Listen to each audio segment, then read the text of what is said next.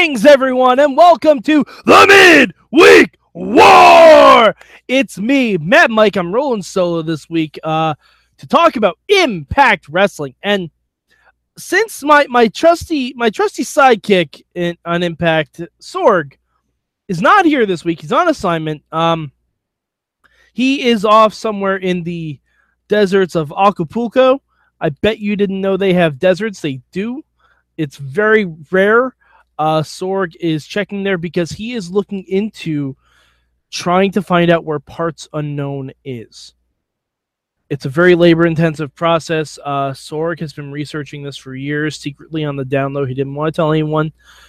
But I think we almost have a breakthrough and um, more to come on that. But uh, we're here to talk about Impact.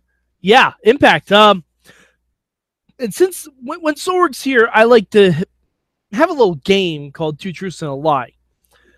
But I can't really do that this week because there's no one here to really guess um, what's what's bullshit and what's not. So what I'm gonna do is I'm just gonna I'm just gonna start talking about Impact, and I'm going to play a little game with all of you watching or listening called hashtag make impact fake. So I'm going to throw in two things, two facts, two two things in this review that just categorically did not happen. Didn't happen. Uh, I'm not gonna say if they're good or bad. I'm just gonna, you know, throw stuff in there, and we'll we'll see if if any of you guys want to guess you can email us good times at wrestlingmamshow.com we do appreciate feedback. Uh you can leave a message on the uh on the comments on this youtube or you can leave us a message on our facebook and tell me what you guys think is the fake stuff that i'm throwing out there. Now if you've watched impact just wait a little bit because you already know. No granted no one really watches Impact. If you've watched Impact, you've already lost this game because you've watched Impact. Fair? Fair. All right, so let's talk about this week. Um, I- I'm not going to really get into the Josh and JB stuff because honestly, until the big spoiler that was revealed on Impact's Twitter happens, nothing is going to happen with this storyline. Uh, so JB was there. He was fight. He was talking. Blah blah blah. Whatever. I don't care. Um, but moving on, it was it was uh the, the show opened up hot. I gotta say, uh, show opened up hot with a four way X division match. Uh, Caleb Conley, Desmond Xavier, uh, Andrew Everett, and uh, Matt Sydal. Really fun four way match. This is kind of this is the kind of stuff that we used to like from the X division.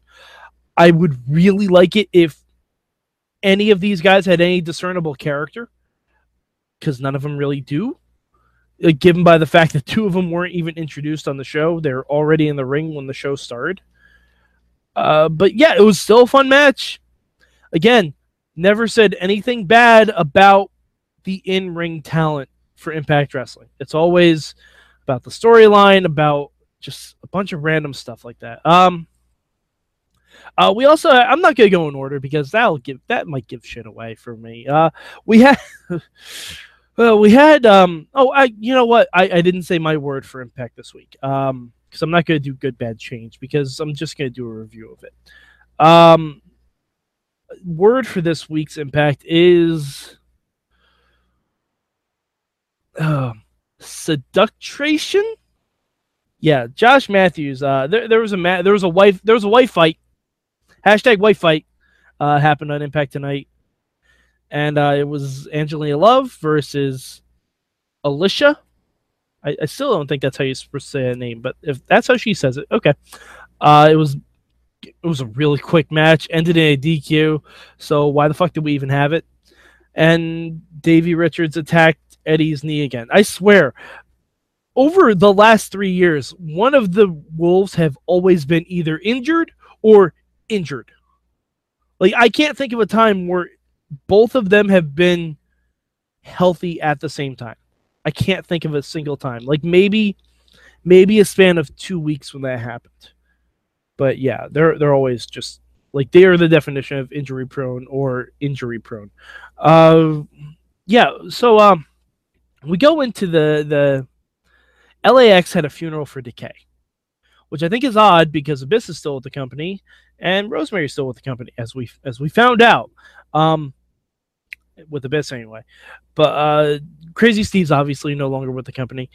I was hopeful that this would be something similar to the Team 3D funeral they did years ago, where they're actually in a funeral home. It was a really funny segment. Uh, James Storm was drinking beer. I forget all of the funny things that happened, but I remember that segment being amazing. This segment was not was not that. Um, it was Konnan Homicide, who still hasn't wrestled yet for some reason. I understand why Konnan hasn't, but Homicide, come on, bro, gotta get in the ring. Um, they all came out in face paint, like black and white face paint. I'm not sure if that was supposed to be like a gang funeral procession. I don't know. I thought they were gonna do something fun with the, with a because they have the guns in their entrance team, and I thought they were going to play the three gun sound effect seven times for like a 21 gun salute subtle little thing. No, they played it like nine or ten times. So there was that. But uh, the fun thing was, uh, Abyss broke it up. Abyss broke up the uh, the funeral. He came out in his old mask. He came out looking like crazy Abyss, like we remember, and he challenged Homicide to a monster's ball. Uh, I thought that was really fun. I I would, I think that'd be great. Uh, then after Abyss chased off uh, Homicide and, and Konnan. The other the other guys were left in the ring, and um, they they you know started talking shit again. They was talking shit about the about like uh, Latin America and stuff like that. And there was a there was a very obvious plant in the crowd waving an American flag. Um, it was really really obvious. I think it's the same guy that EC3 assault assaulted earlier in the evening, but uh, he was waving an American flag with a full flagpole which by the way you cannot get into any arena. I don't care if it's the Impact Zone, and um and the LAX, the the actual tag team champions, went to go after this guy, and then the Veterans of War or Vow or whatever, they came out and there was a fight. So you know, U.S. versus Mexico, yay! Uh, it it doesn't matter. None of that matters. Um, so moving on, we had I oh I was so happy Laurel Van Ness had her first match back since the uh, since the wedding against Ava Storie, and she wrestled in her wedding gear. She wrestled in the wedding dress with the smeared makeup, with the crazy attitude. I was so worried they weren't going to do this because it's one thing having her stand outside, you know, having her be manager for Kongo Kong, which, by the way, is a direct ripoff of King Kong, which I'm fine with. But I was worried that once she was going to be in a match, they were going to give her like some form of that in ring gear. Nope. Full on running dress. The only the only thing that would have made it better is if she wrestled with the heels around her wrists. That's probably illegal. So I understand why they didn't do that, but it would have been fucking amazing. But uh Laurel, you keep doing you, boo. I love it. Absolutely love it. Everything about it. Um so, uh, hey, you know who I haven't heard from in a while? Bobby Lashley, the, the TNA champion, if you believe this, or the Impact champion, excuse me.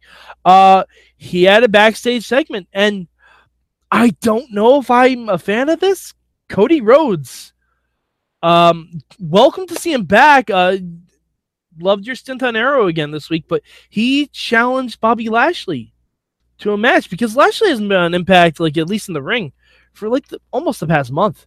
Um, I don't know if a fight with Cody is necessarily the way to go, considering they're both kind of heels.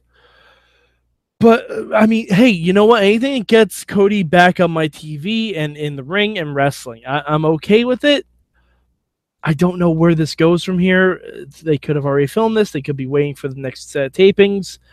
I'm not sure. It's gonna be interesting to see where this goes. Um, Oh, but another another thing we have to talk about. Oh, so good.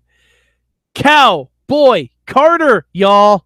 EC3 EC3 uh, had a segment. He promised that there was going to be a cowboy in the ring tonight, and Uh, EC3 came out looking like a very expensive stripper you would buy for your friend's bachelorette party. It was awesome. He had a he had a leather he had a leather vest on with tassels. The only thing I'm shocked he didn't go for was the assless chaps. I'm shocked. I, I know why now because how the segment unfolded, but I thought if you're gonna go cowboy, you go full cowboy.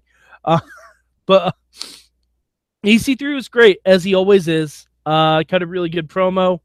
Uh, sang a song, which by the way, I would buy that on Impact. I wouldn't buy any of Jeff Hardy's shit, but I would buy the the Cowboy Carter country music. Um, then James Storm came out from behind, attacked EC3, and actually turned into a pretty brutal segment with a lot of whips from a leather belt. And EC3 was fucking wailing on James Storm. Looked really good. Uh, really, really good. I, I I can't tell if they're gonna go bull rope match or leather strap match. I'm okay with either. Uh, I think that'll be fun either way. Uh, they seem to have really good chemistry, at least in promos. I don't know how they'll be in the ring, but it's EC3, so it can't be